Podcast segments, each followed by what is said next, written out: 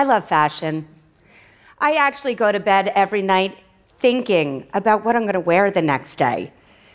Clothing transforms me, defines me, gives me confidence.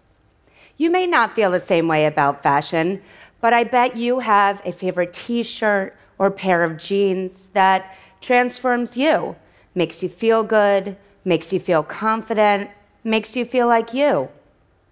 When I was younger, I wanted to be Betsey Johnson. I thought we were kindred crazy hair spirits together. I did go to fashion design. I worked in the industry for years and loved it. I married. I had three kids. But life can be heartbreakingly ironic. My middle child, Oliver, was born with a rare form of muscular dystrophy, or MD. MD affects his muscle strength, his pulmonary system, distorts his body, and makes everyday life more challenging than most. From the time he could walk, which was until about two and a half, he had to wear leg braces for stability. Because he wasn't growing appropriately, he had to wear a feeding tube that was placed on his face. He endured stares, and so did I. But my husband Greg and I told him that no matter what, he was just like everybody else. But everyday tasks for Oliver that we all take for granted were incredibly challenging. That simple act of dressing yourself, the very thing that I adore, was a nightmare for him. His form of MD does not affect his mind. His brain is an A, plus, which means he's acutely aware of his shortcomings. This became very evident when he started school, and that daily act of dressing yourself was a constant reminder of what he could and could not do. So, our solution was for Oliver to wear sweatpants every day to school, to parties, on vacations, his uniform. For special occasions, he would wear proper pants, but many times because he couldn't manage the button and zipper, I would have to take him to the men's room, which was incredibly embarrassing for him and the other men that were in there. But them, I said, oh, please, there's nothing I haven't seen before. For years, we muddled through, but when Oliver was in third grade, I found out he was more like me than I ever imagined. Oliver, too, cared about fashion. He came home from school one day and said very definitively that he was going to wear jeans to school like everybody else gets to wear. Well, I certainly couldn't go to class with him and take him to the boys' room, but there was no way I was telling my eight year old that he couldn't wear what he wanted to wear. So that night, I MacGyvered the hell out of his jeans. I remembered when I was pregnant and unwilling to stop wearing my own favorite pants, even though I was busting out of them, that rubber band trick. You moms remember what I'm talking about the rubber band through the buttonhole, around the button and back, instant stretch. So I removed the zipper so that he could pull it up and down on his own. I cut up the side seam of the bottom of his pants to accommodate for his leg braces, applied Velcro, hold your ears, everybody, peel and stick, mind you, so that it would close around it. When I showed Oliver my arts and crafts project, he absolutely beamed. He went into school with his head held so high. Those jeans transformed him. He was able to get dressed on his own, he was able to go to the bathroom on his own. Those jeans gave him confidence. I didn't realize it at the time, but this was my first foray into the world of adaptive clothing. Adaptive clothing is defined as clothing designed for people with disabilities, the elderly, and anyone who struggles with dressing themselves. Adaptive clothing did exist, but it was missing that mainstream fashion component. It was very medicinal and very functional, but not stylish. And that's a huge problem because what you wear matters. Clothing can affect your mood, your health, and your self esteem. Now, being a fashion lover, I've known this forever, but scientists actually have a name for it. It's called enclothed cognition.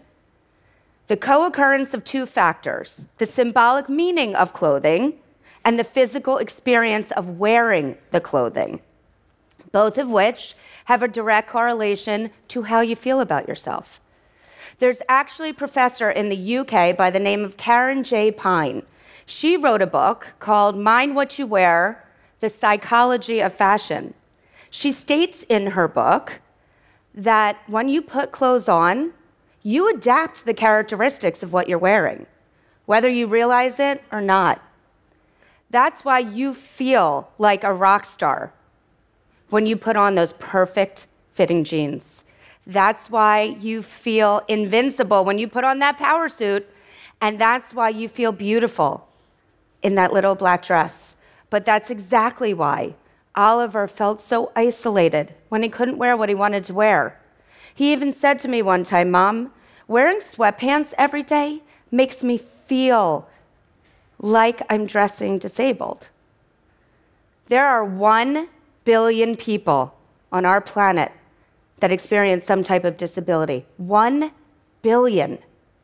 If 10% of that billion experience clothing challenges, that's an enormous amount of people that may not be as confident, as successful, or even as happy as they could be.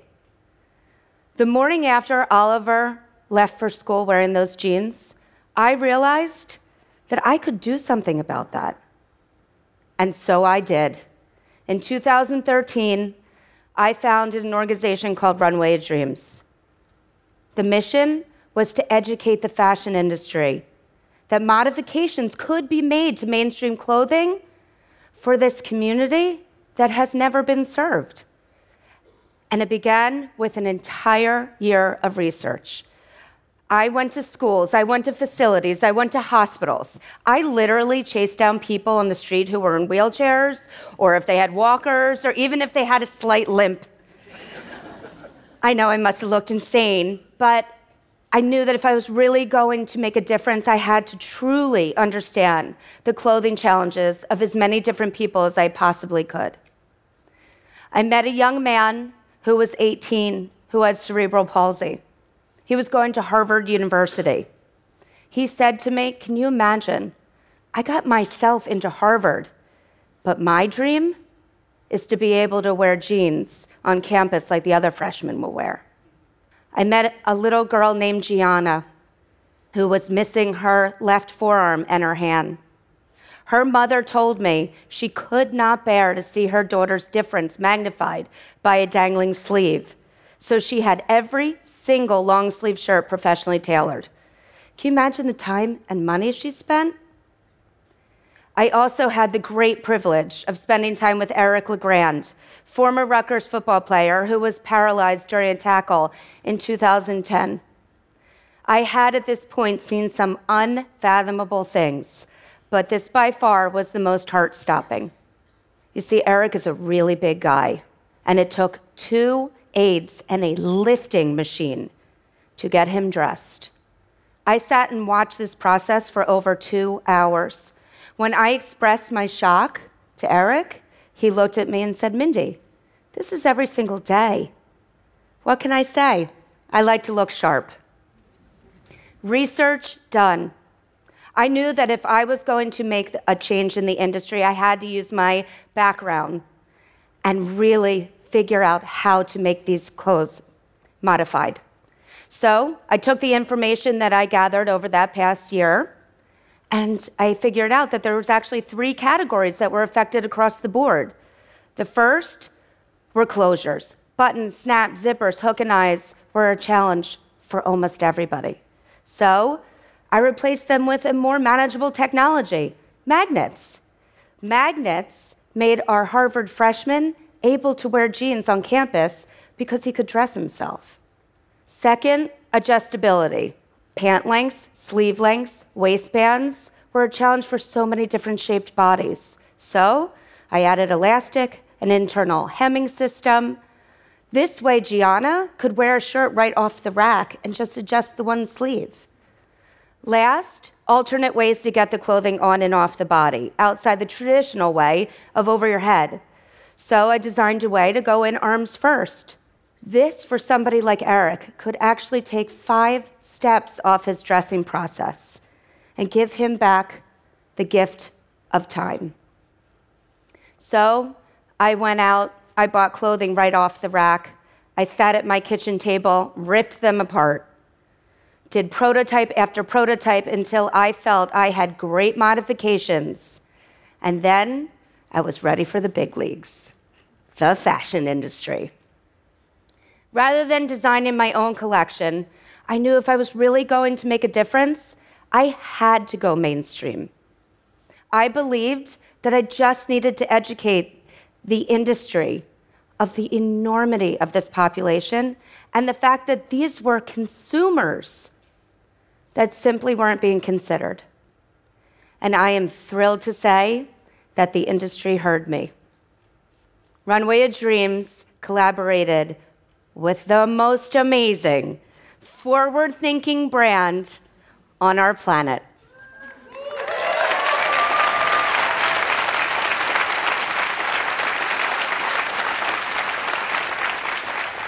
Who took my vision to market and made fashion history by launching the first mainstream adaptive collection.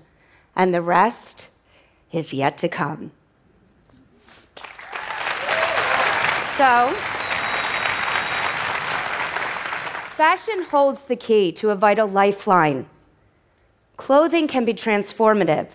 Clothing equals confidence. So, tomorrow, when you are starting your day and you're thinking about what you're going to wear, I hope you appreciate the process and think about how what you chose makes you feel. Today, Oliver's 13. He wears his adaptive khakis, his magnetic button front shirt, feels like the coolest kid around. My boy has total swagger. As I mentioned, Oliver's disease is degenerative, which means his muscles are going to break down over time. This, by far, is the most devastating part for me. I have to sit on the sidelines and watch my boy deteriorate, and there's nothing I can do about it. So,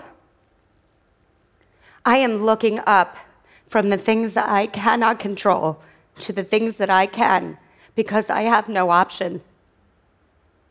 And so I am looking up. And I'm asking the fashion industry to look up. And now I'm asking all of you to look up too. Thank you.